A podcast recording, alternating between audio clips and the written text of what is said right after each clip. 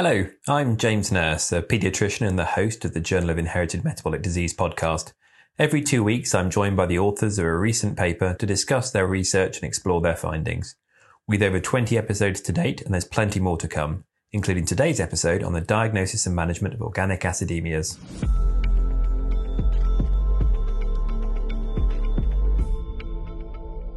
Good afternoon. One of the things that we love here at the JIMD podcast is a good guideline. So the only thing better than that is a sequel to a great guideline. So it's wonderful to be joined in this episode by two of the authors of the first revision of the guidelines for the diagnosis and management of methylmalonic aciduria and propionic aciduria, Dr. Patrick Forny and Dr. Matthias Baumgartner.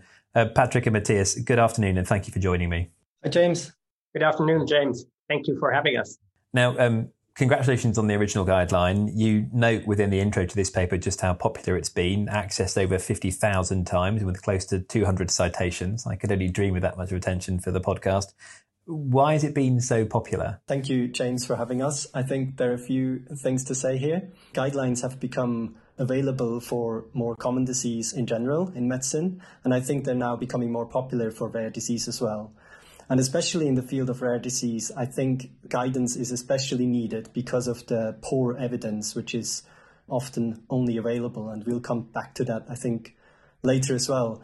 And then also networking among doctors and patients has increased. And I think this requires more structured consensus strategies to sort of align internationally as well what, what should be done. And then with regards to the guidelines of MMA and PA, I think these are two diseases which are among the more frequent rare metabolic diseases, and that might be another reason why it has been popular. I mean, you mentioned patient networking there as well. Is there patient involvement in the development of this guideline? Yeah, absolutely. We sort of changed the um, methodology of, of the guideline in general, and and the whole idea of the method is to focus on outcome parameters. So outcomes which are directly relevant to patients and of course, this required also patient or patient representative involvement. So we had those outcome parameters reviewed by patient representatives and also the recommendations, which is sort of the um, the final result of the guidelines has also been reviewed by the patient representatives. So they have been involved, yeah. It's so important to hear that it's patients who are determining what actually matters to them in the terms of the treatment of their disease this is the first revision. It's only six years since the original guideline came out. Isn't that a little bit early to to go back to your guidelines? Is it going to everyone just worry that there's no point if they're going to everything's going to change within just a few years? Well, actually, the field is really evolving quickly, and it's not so soon. And actually, others other guidelines are being updated even more frequently. So that's number one. Then uh, there is also quite a bit of new evidence, and uh, especially on, on dietary management and on transplantation, which is still controversial, but there is more evidence, and that needs to go out and be discussed. And finally, as Patrick already said, there was this new approach to the evidence evaluation and how we would develop such a guideline. So this has changed totally in this new guideline. And so, what was the change to the approach used then? Yeah, as I've previously said, th- this is sort of following a new method, and the method is called GRADE. Previously, it has been the method called SIGN. Um, regardless of those acronyms, the idea of the GRADE method is to um, focus on outcome parameters. So we have suggested um, some outcome parameters as a panel, as an expert panel, which was then reviewed by the patient representatives. And these outcome parameters um, include, for example, survival, metabolic stability, kidney function, early diagnosis, or other complications. So we have we have really focused on those outcomes when evaluating the evidence, and also the recommendations are then following the same structure.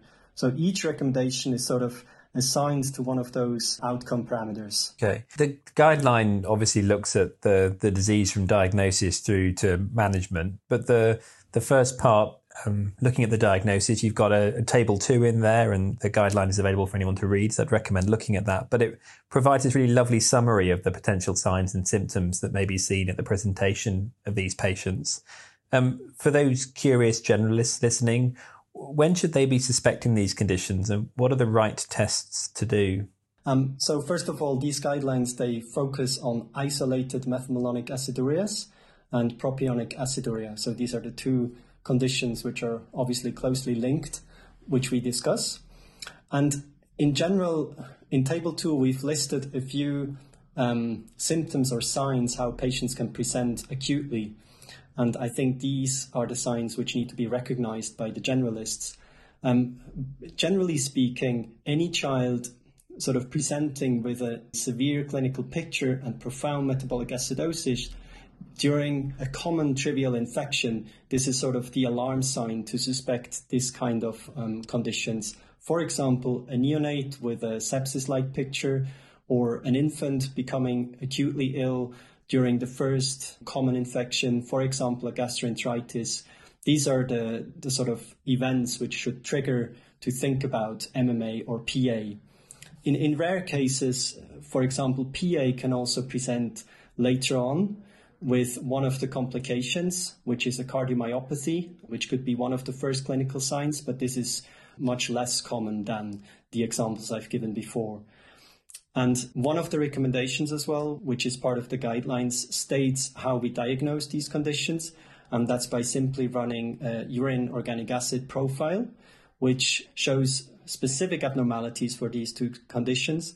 And these findings can then be sort of complemented with other analysis such as acylcarnitine profile analysis, or then, of course, enzymatic and especially molecular confirmation tests.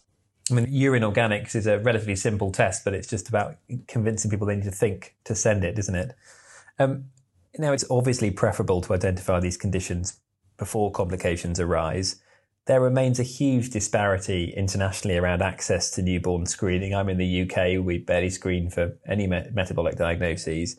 Um, what were your recommendations around screening? Well, we actually did not make a real recommendation. We had a very lively and intense discussion about that on this topic, uh, but did not come up with a recommendation and a clear conclusion. So we discussed the topic, but we don't recommend anything because the recommendations you can only make if your guideline group is really has a uh, comes to a conclusion, and we didn't. Okay, so I won't push you for a personal opinion on that one then. Exactly. so, um, uh, obviously, you know, we know these have been popular guidelines. They're clearly well known, uh, perhaps to the people who are listening. There are 20 run recommendations this time around. I don't know how many you had last time. Uh, what have you changed? Yeah, last time they were called statements, and there were about 60 of those statements. So three times the amount of, of the recommendations now. I think uh, the main change, as I've mentioned, was sort of the process, um, how we evaluated the evidence and how we came up with the recommendations, focusing on these outcomes. But the idea or the aim was as well to be more concise, to be shorter, to focus on management issues and we did not want to provide a full review of the disorders. So we really focused on the essential things. So the paper is also shorter. Um, we have less recommendations.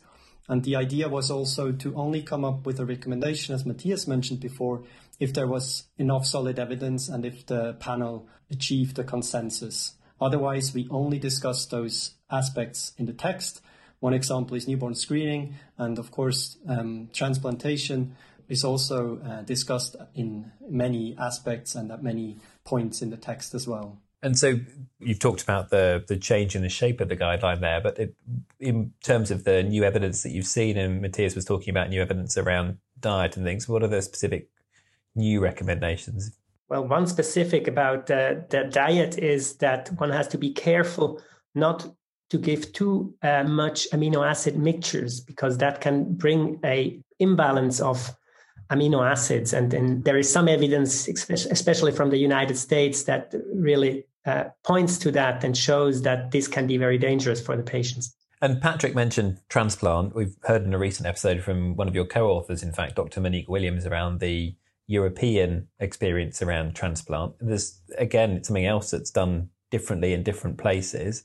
Have you kind of got a position on transplant for these patients? Well, we, we, we don't really have a position. I think it really depends on uh, if you are a transplant center yourself or not. So that's one, one thing. If you are a transplant center, the likelihood that you will transplant is probably higher. Then it, it is very different in different countries. Uh, it's probably more, uh, more. There are more transplantations in uh, the United States, certainly, but also in some European countries. In others, there is not so many. So that's why probably we did not come up with a clear statement yet. Yeah, and if I may add something, evidence wise, there are more and more um, papers coming out evaluating outcomes after transplantation. And I think a few things have been showed rather clearly.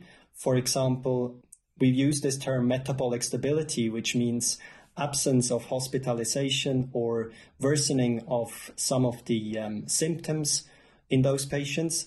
So it has been shown that transplanting will increase the metabolic stability in those patients. So they will not decompensate as often as they do without the transplant.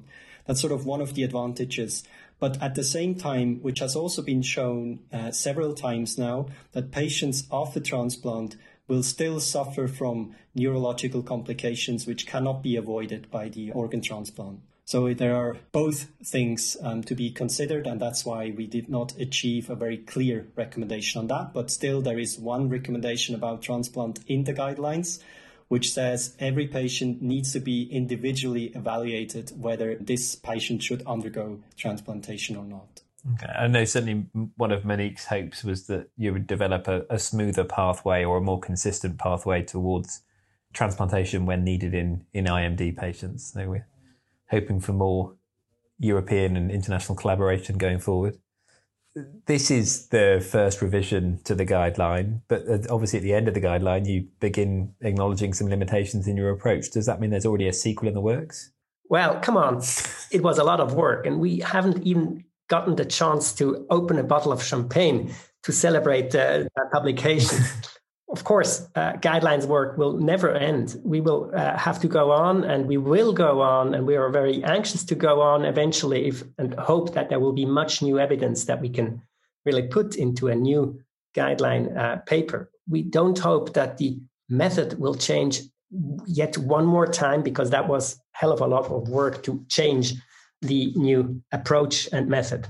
Yeah, of course, including our our lab and, and many other um, researchers, we continue to, to um, produce evidence about the management of these patients. And I think there will be the time to provide a revision. It has been six years since the initial guidelines, so we'll see where we stand in five years, I guess. But we're optimistic I mean, that we'll provide an update at some point. When I spoke with Curtis Coughlin about his guideline on pyridoxine dependent epilepsy, he, he welcomed change because it showed that there was big there was progress being made in the field, and I suppose we can't rest on our laurels. We want things to move forward, especially when outcomes could be improved. This is an article that is available open access. It's there for everyone to read. I hope that you can manage to achieve a similar degree of success as you had with your, your previous one. I'm sure the journal will be very grateful if you could be cited 200 times, ideally in the next year. Um, so, Patrick and Matthias, uh, thank you for making the time to speak with me this afternoon. Thank, thank you very much. I also wanted to uh, use the opportunity to thank all our co-authors. Of course, we have been 21 panelists, and of course, it wouldn't have been possible to go through all the evidence by ourselves. So it's really a team approach, and um, thank you to all our co-authors as well. Well, uh, thank you both again, and thank you to those who are listening. If you want to hear more, including that podcast I mentioned in, with Dr. Williams, then please look for JIMD podcast wherever you get your podcasts. And if you want to read this article, just go to our web pages and search for guidelines for methylmalonic acidemia and propionic acidemia. And as I say, the first revision is there to read open access. Until next time, goodbye.